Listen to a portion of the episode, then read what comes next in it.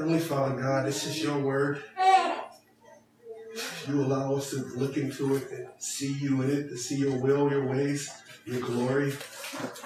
God, I pray that you help my brothers and sisters to focus on your word, open their minds, bring them closer to your truth, understanding of your truth, Lord, that they may be inspired and changed by it, that they may love you more, that they may follow you harder, pursue you more. God, help us to see the glories of your truth. God, the things that I don't make clear, Lord, I pray that throughout the week, Lord, you make that clear to them, provide illustrations to them, God, that fit, and that they may see your truth and rejoice and honor you and glorify your name. That is my prayer. In Jesus' name, amen. And I want to say just this heads up as well.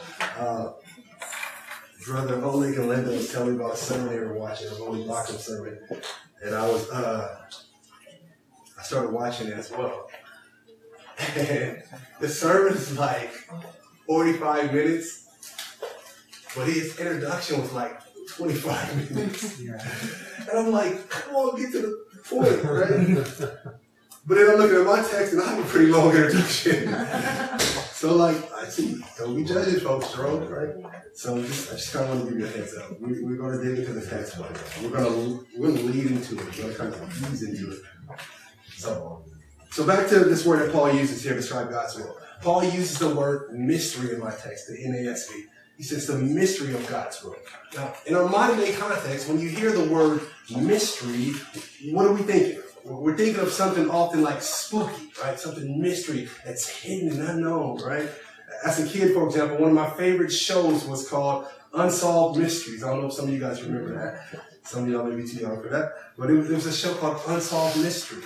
And the reason that Paul here in this text, Ephesians, and all of his other letters where he speaks of God's will, the reason he calls God's will a mystery is because God's will is often unknown to us. It's often hidden. And his will often goes beyond our understanding, right? So he calls it the mystery of God's will. See, there are parts of God's will that are revealed to us, right? There's things that God specifically just makes clear in Scripture. There's certain areas that we can go to, and we know this is God's will in this area. This is God's will, you know, that um, I don't fornicate, right? We know that's God's will. There's no, there's no question. We know it's His will that we care for the poor and for the orphan and the will. That's specifically called out in God's will. We know that's what we're supposed to do. Then there's other areas where we're not sure. We're not sure of God's will.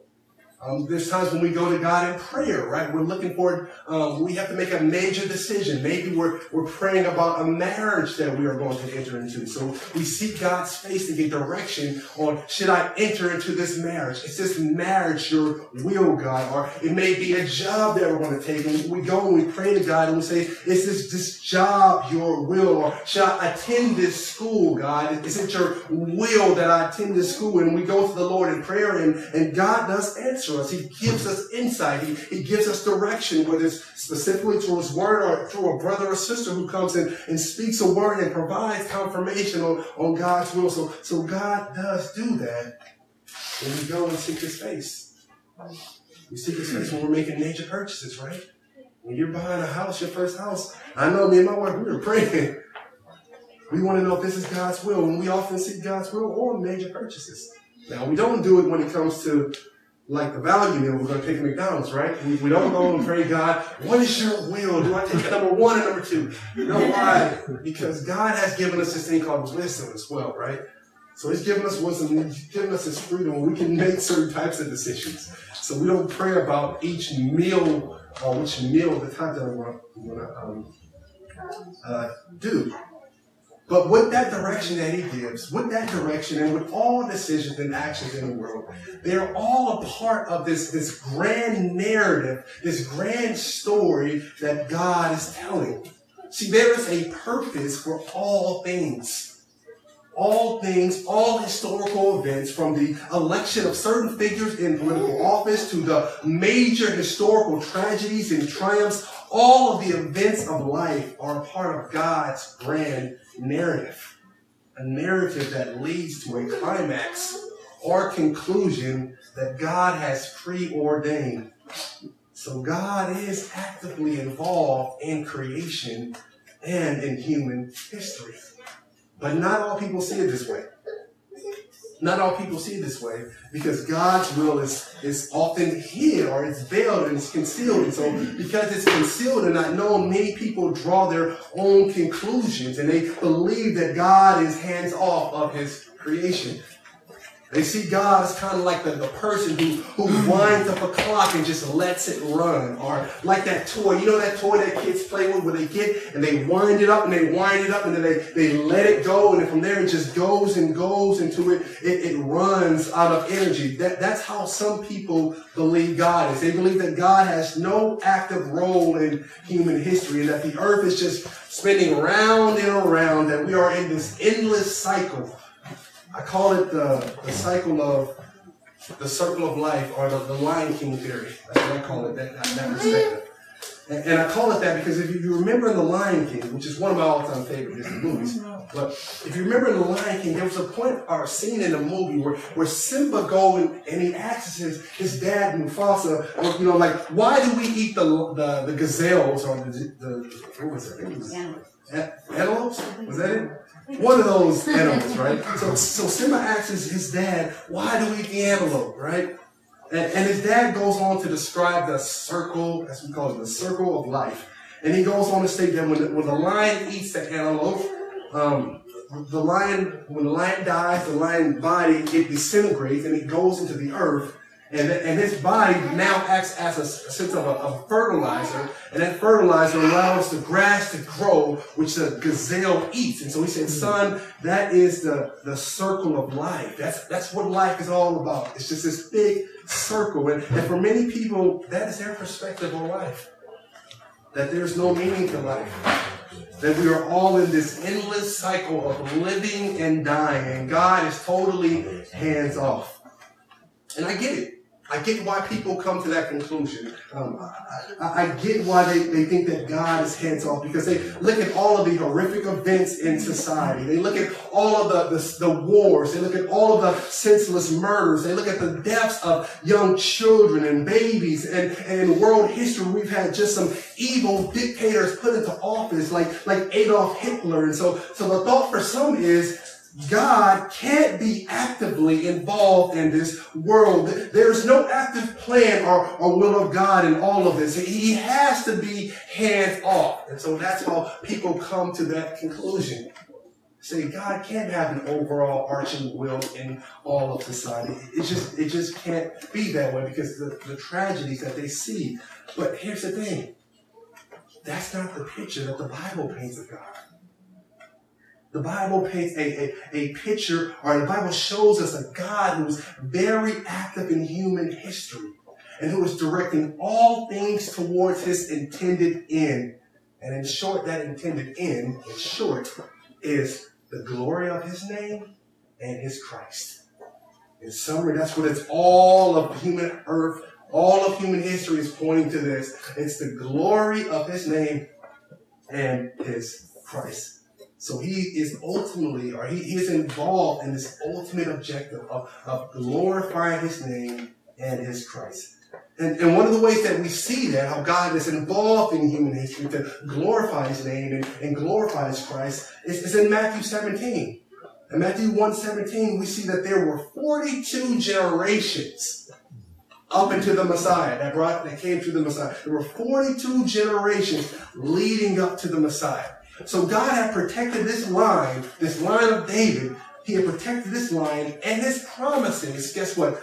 Over hundreds of years through many wars, famines, exiles, many rulers and political leaders. So, so it, it's not the end of the world, my brothers and sisters, when, when your political rival gets into office. No matter what you think about President Trump or Obama, guess what? There have been worse people put into political office and I've done more harms to Christians. Think of Nero, for example, right? Anybody know of Nero? Yeah. Nero would literally burn Christians. He would use them as his lamp. So he would put them on a stick, impale them in a stick, and he would burn them in his garden and use Christians as a lamp. So, so as a light. So there were many people that have come into political office and places, guess what? Yet God was still and is still working to bring all things towards his intended conclusions. So, my brothers and sisters, in, in this life, in this world, when we go through and, and things don't make sense that we're seeing in society, in our world, when things just don't add up, I want to remind you what the prophet Isaiah said in Isaiah 55 9. He says this Far as the heavens are higher than the earth, so are my ways higher than your ways, and my thoughts your thoughts. So God's ways are truly a mystery, to us. Yes. So Paul calls it the mystery of God's will. It's hidden from us, and it doesn't always make sense to us. But here in Ephesians 8 through 10, we see God's kindness and grace because God is now going to let us in on the mystery of His will that He has concealed in Himself, that He's been concealing in Himself. He's going to bring us in on the mystery of His will, the thing that He is working to bring all things to the end of, or the thing that all things are working towards. He's going to bring us to an understanding of that here in the text of Ephesians 1 8. I told you that was a long introduction, right? Mm-hmm. So let's look at Ephesians 1 8 and look at the B portion again. And we're going to take this bit by bit, just a little few parts, few words, the parts of the verses. We're not going to take it all as a whole. But in 1 8, he says, the B portion, at least my Bible, after he says he has lavished on us, he says, in all wisdom and insight, he made known to us the mystery of his will.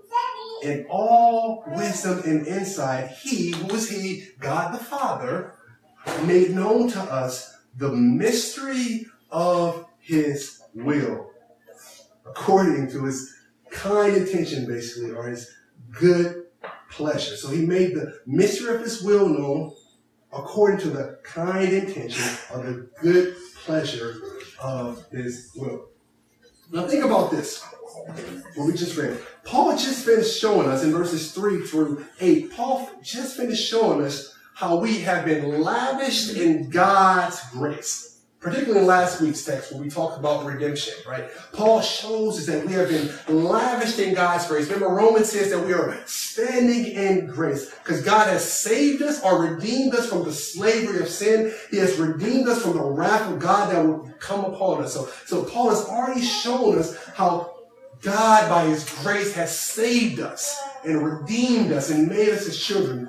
But now here in this text we're looking at, Paul is going to show us how that same grace that redeemed us, that same grace that saved us from the grips of sin is now extending itself into the sharing of God's wisdom and insight. That is the disclosing of God's mysterious will, his grand plan.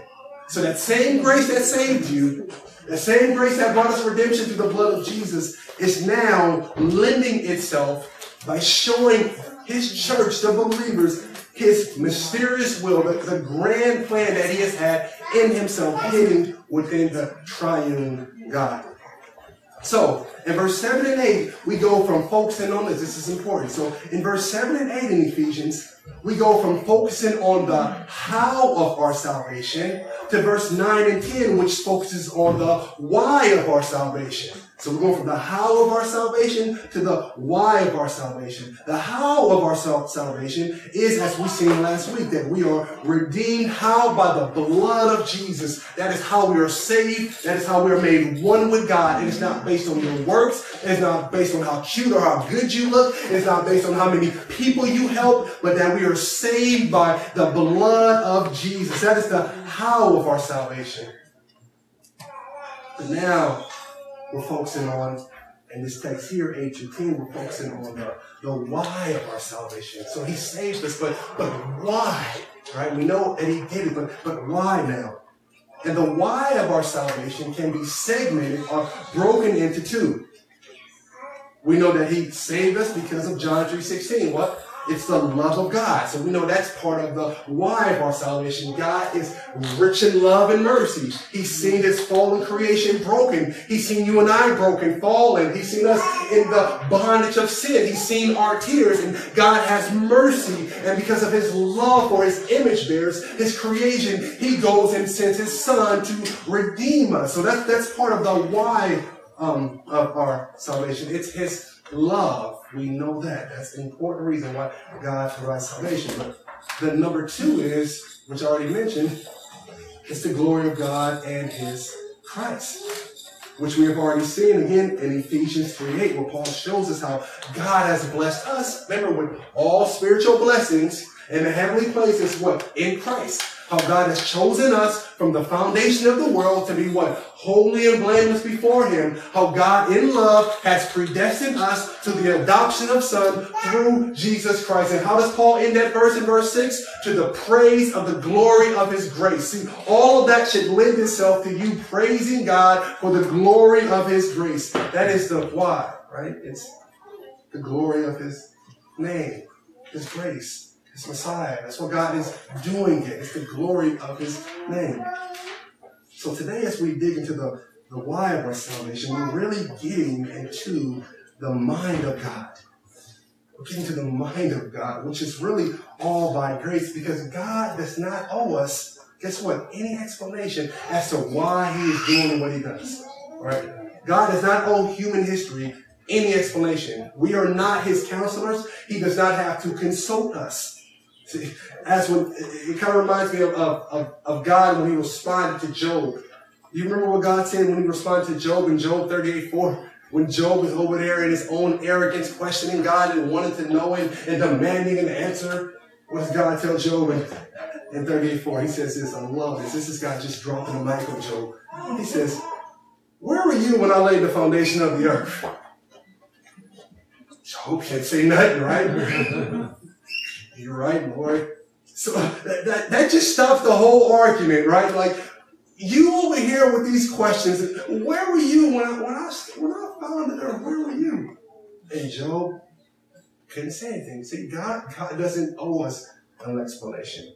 Anytime he gives us insight to what he's doing, guess what? It's an act of his grace. It's his kind intention to God, God to uh, disclose to us this, this mystery of His will. Now, this mystery of His will that we're getting to, what you must understand, it's it's a big deal. It's it, it's such a big deal that guess what? That not even the people of old, the Old Testament prophets, not even them, even though they would prophesy about future events, they never knew what God was really up to in the world. Yes, they had some bits and pieces. They, they had some types and shadows. There were some little hints there you can find in Isaiah, but not even the Old Testament prophets who prophesied of the, of the glories to come had a full understanding of what, what God was up to. They, they didn't have a full understanding of his overarching will or what he was pointing or what things were leading to. And, and an example of this, I mean, is, is, is in 1 Peter 1, verses 10 to 12 where Peter, he shows us the, the fog that these prophets were in. Even though they would say and reveal these glorious mysteries, they fully didn't understand what was happening and, and what was going on. Um, look, look at First Peter real quick. 1, 10 to 11. I know that's a name we're going to read there with the uh, group.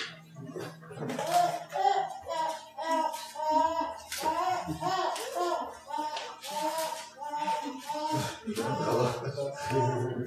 going to just read you First Peter 1 10. Look what he says about these prophets. And show how they fully, they were the fall. They really didn't have clarity on what God was doing up to here. But he says this. He says, as, as to this salvation, the prophets who prophesied of the grace that would come to you made careful searches and inquiries, seeking to know, they wanted to know what person or time the Spirit of Christ within them was indicating as he predicted the sufferings of Christ and the glories that would follow. So these Old Testament prophets, they, they knew that a Messiah was coming. They, they knew that God had a Messiah, but as far as the actual person and the times and the, and the events that would take place in this Messiah and, and all the things that he would do and what he was ultimately accomplishing, they were in the dark on. Even though they gave us these, these glorious prophecies, even though they spoke truth in what they were saying, and those prophecies have come to pass and will come to pass, they ultimately didn't understand what God was really doing. They were dark on some of the aspects of, of God's will. And guess what? If you, if you keep reading here, this is really big. If you keep reading here in First Peter, if you look at verse 12, at the end, you're going to see not only the, the Old Testament prophets, not only were they in the dark on God's ultimate will and what he was accomplishing through salvation and how it all worked, but look who else was in the dark. I'm going to read to you what it says here. He says, It was revealed to them, this is verse 12, it was revealed to them that they were not serving themselves. He's talking about the Old Testament prophets, but you in these things which now has been announced to you through those who preach the gospel to you by the Holy Spirit sent from heaven. Look what he says. Things unto which angels what? Long to look. Angels long to look. So, so not even the angels had clear understanding or clarity on what God was ultimately up to in his plan of salvation and his, oath and his, and his will. Not even the heavenly hosts were fully informed into this mysterious will that God had hidden in himself, in himself. So that's why I said this, this is a, a big deal. Paul, matter of fact, even makes this, this point clear about the angels not knowing in Ephesians 3, 8 through 10. Go back to Ephesians and look at this. Ephesians chapter 3, verses 8 to 10. To highlight even the, the ignorance that the angels had. And we're going to come back to this verse later, but I just want to show you this moment right here. But look what he says here. I'm going to read verse 8 to 10. He says, To me, this is Paul talking about the mystery. Remember, he calls it mystery. To me, the very least of all the saints, this grace was given to preach to the Gentiles the infallible riches of Christ and to bring to light what is the administration of what? The mystery. Remember, God's will is a mystery, is hidden. The mystery which for ages has been hidden where in God, so nobody knows who created all things, so that the manifold wisdom of God might now be made known through the church to what? The rulers and authority in the what? Heavenly places. So what is he saying? That not even the rulers and authorities in the heavenly places knew what God was ultimately doing in his will. That's the point I'm making. That the Old Testament prophets didn't know. The angels didn't know. Yes, people had bits and pieces here, but nobody fully understood God's ultimate overarching will, this mysterious will that he has. This is something big that Paul is showing us. So back to Ephesians 1. So we just looked at how, in his wisdom and insight, it says that he made known to us the, the mystery of his will according to his kind intention, which he purposed what? In him. He purposed in him. Now, this verse that says he purposed in him is speaking of Christ. But if you have the King James Version, I'm going to let you know that it reads a little bit different. If you have the King James Version, when it says that he uh, purposed in him, your King James Version will say that he purposed in himself, pointing to God the Father. But in doing some research in the Greek, and looking at multiple translations, um, I think the best reading of this verse is that the God's mysterious will has his purpose in Christ. So I would say meaning that Christ is the center of God's mysterious plan. Christ basically is a star of God's mysterious plan. So that's why he says this plan that he purposed in him, meaning in Christ. It's in Christ. Christ is the star. He's the center. He's the way that this plan that God has had in himself that is going to come to pass. So it's in Christ where we find the center of this plan.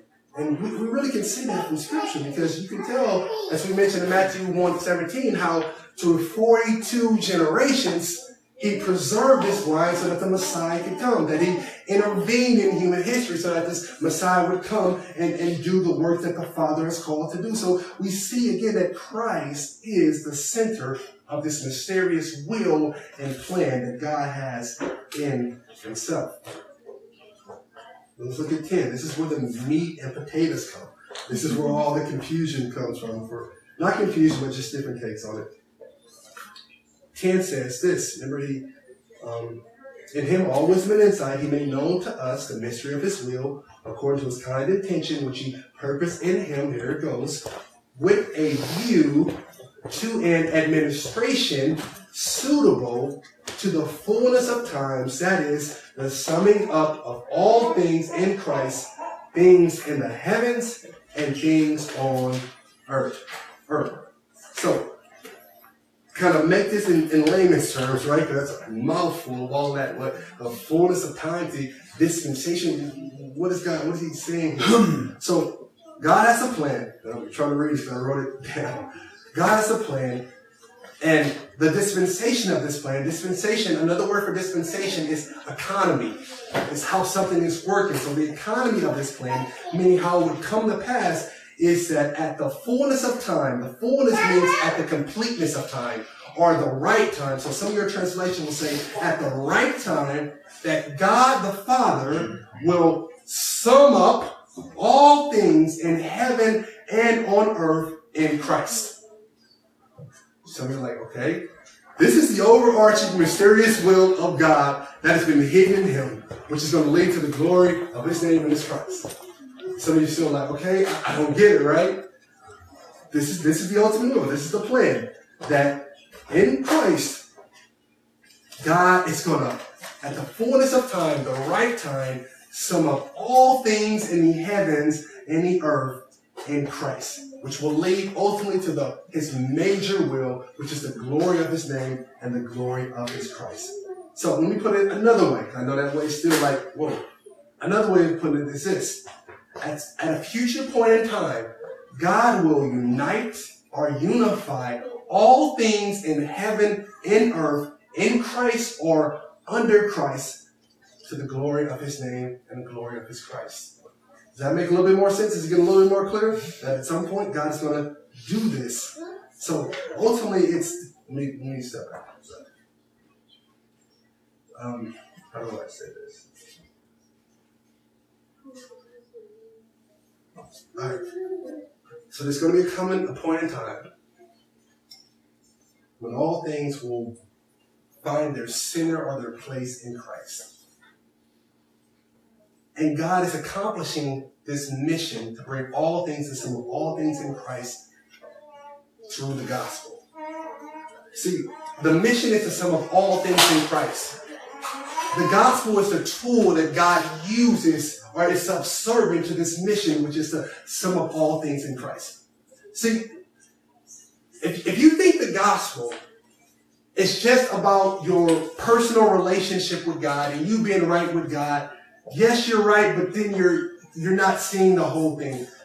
The gospel, yes, it is serving this purpose of redeeming us from our sin and, and, and redeeming us or removing the wrath of God from us, but through the gospel, God is also working towards something else. And that is ultimately the glory of his name. So the summing up of all things in Christ, that is what God is using to ultimately glorify his name. See, that is the direction that all things in human history are pointing to. They're pointing to the summing up of all things in Christ to the glory of God's name and his Messiah. So Maybe let, let me explain the Greek to you. Maybe that'll, it'll make a little bit more sense with this summing up why he uses this term to sum up all things in Christ. This word sum in my Bible, which if you have the King James, it'll say to gather in one. It's a 15 letter Greek word. It's a 15 letter Greek word. I'm going to try to pronounce it, but here we go. It's anakapolapamai. Anakapolapamai. That's the Greek word that's used here in verse 10, where it says that the Father is summing up all things in Christ. Remember, I told you this is going to get technical, so just try to stay with me here. So it's using this Greek word, anakepa falafomai. And this word that's used as sum up or the King James to gather in one, it means to condense or summarize under one heading. That's what it means. It means to condense or to arrange under one heading.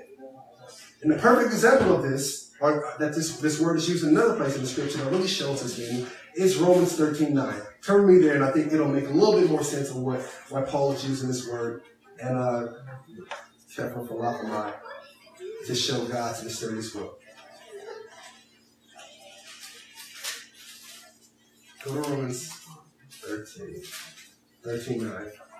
We're look at 8 first.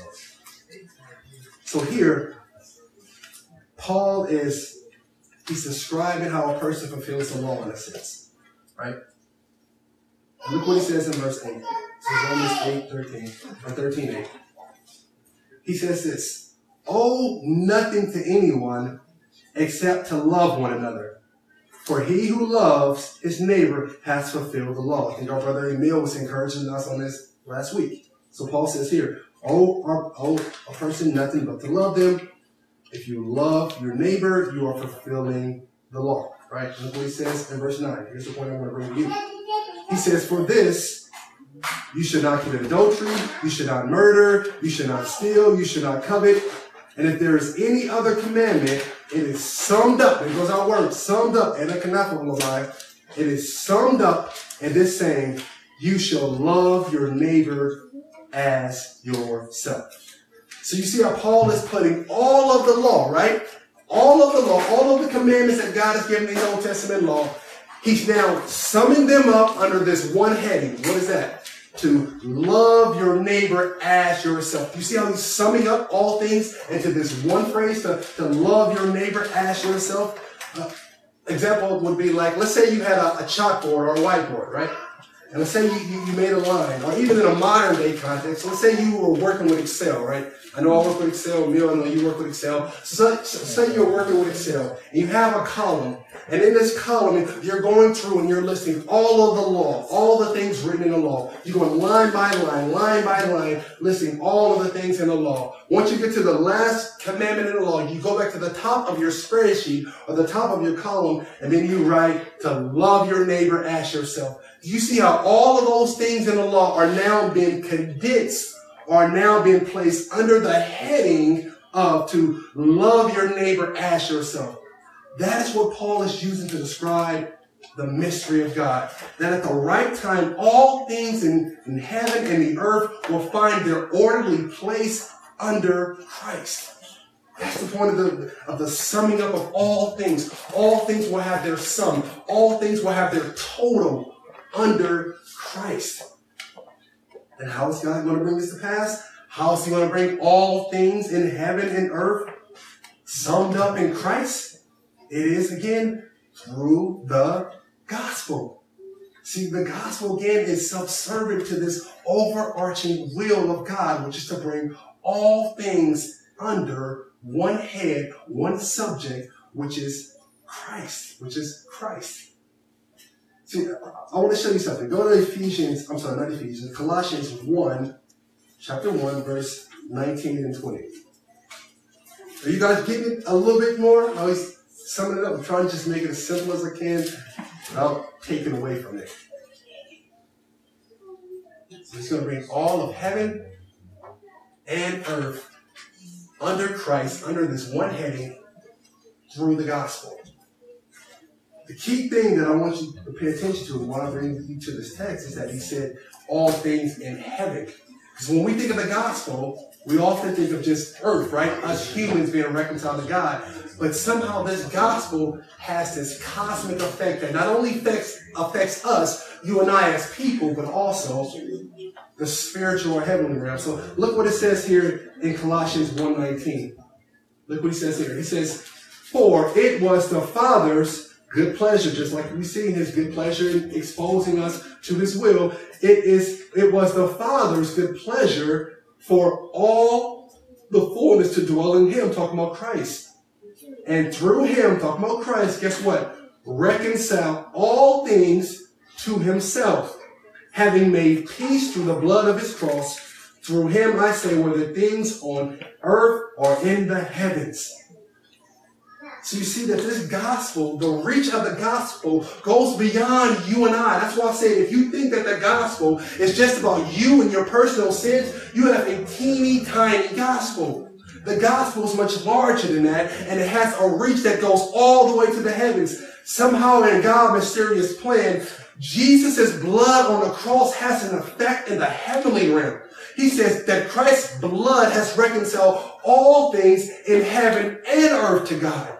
So that's telling you that this gospel that we preach and love is so much bigger and so much grander than you and I. It is not just about you and I. God is doing something much bigger through this gospel that it even affects the heavenly realm, the, the spiritual realm. So we see that in the gospel, for example, John 12, 31, that Satan is cast out, right? Satan, who was the ruler of this world through the gospel, is now being cast out of authority and power. Satan is defeated. All the unseen, unseen things in the heavenly realms have their defeat through the gospel. And all those things in the heavenly realm that were out of order will now find their sum or their order in Christ on the fullness of times, on that day when God brings all things in Christ.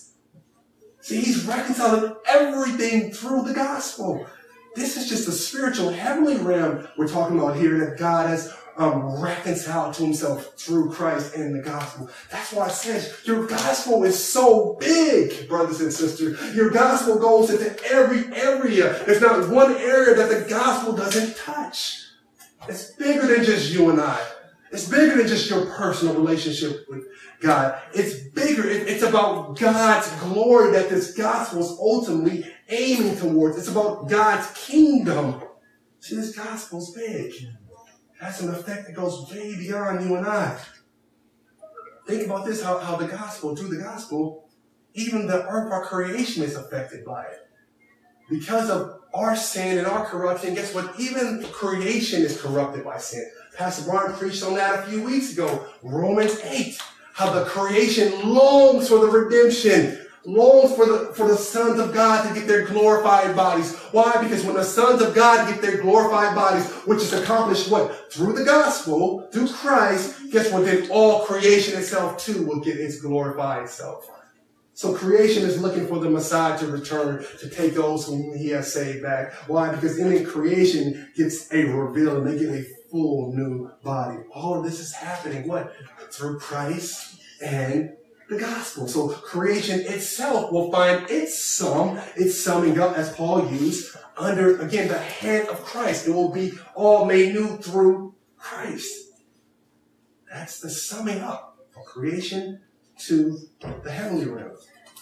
But the mysterious part of God's will that, that Paul was most concerned with was the mystery, or, or the mystery that, that Paul was most concerned with in his summing, was the reconciliation of man to God, particularly the Gentiles.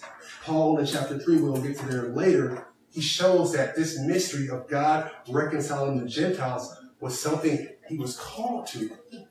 So this gospel goes from the heavenly realms, reconciling all the world to God, it goes to creation, reconciling that to God and summing that up in Christ. And it goes to all of mankind, reconciling us to God, even the Gentiles, so that we will all find our sum or our number in Christ on the fullness of time, the day when God completes that work and brings all things under Christ. All things under Christ. Yeah, I, I want to go back to this this point that I, I hit on earlier a little bit ago, and that the point that I made was that not even the angels understood God's mysterious plan. Not even the angels understood what He was doing. It was a mystery to them. Peter says that they long to see His salvation or His plan. I want to give you this, this illustration when I think about the angels longing to see God's mysterious will or his plan, it, it makes me think about the Super Bowl, which happened a couple of weeks ago, right? A couple of weeks ago, most of America, I know some of us are not football fans in here, but most of America was watching the game, right? They were watching the Super Bowl to see who would win. America's eyes were glued to the screen. They wanted to know who was winning, mm-hmm. who would win. And, and that's kind of how when, when I read Peter saying how the angels are longing to see the salvation, that's kind of how I, I, I imagine them. They're wondering, the angels, before the, the gospel, before Christ came, the angels were up there wondering, okay, how is God going to do it, right? At what time and what place, what person, in what fashion, how is he going to redeem humanity? See, they, they were longing to see God's mysterious plan. They, they were longing to see how, how God was going to do it. And you know what God says? How He shows the world how he's going to redeem humanity, the way that he shows the world his wisdom and how he's going to do it. Go to Ephesians chapter 3.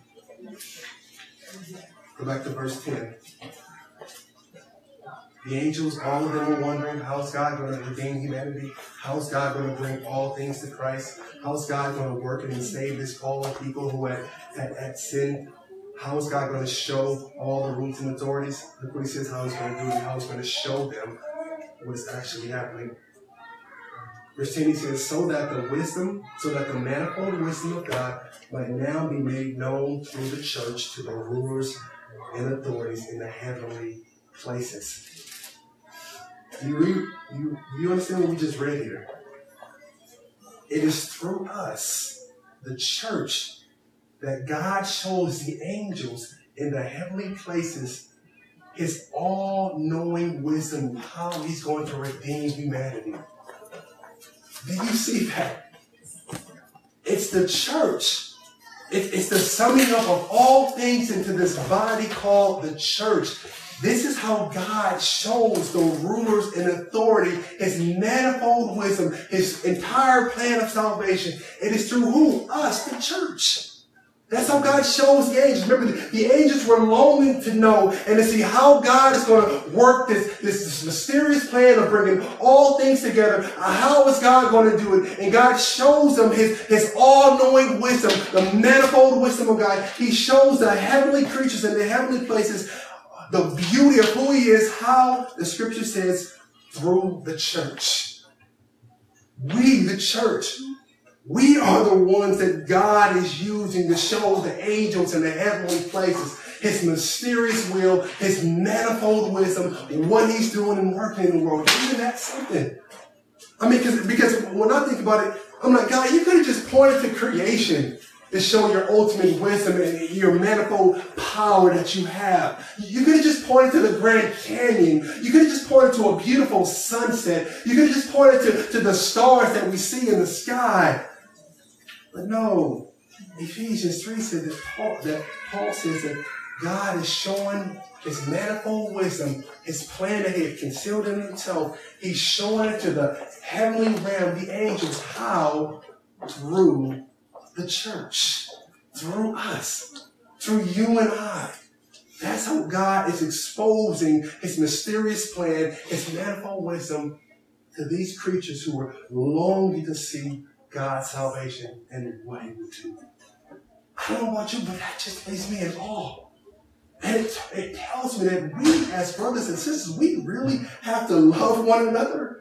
We have to care for one another because it is through the church that God is putting his wisdom, his plan on display. It is through us. It's through the church. I just imagine the angels wanting to know the, the wisdom of how God is going to do it. And now they're, they're looking at the church and, and they're seeing us as a body.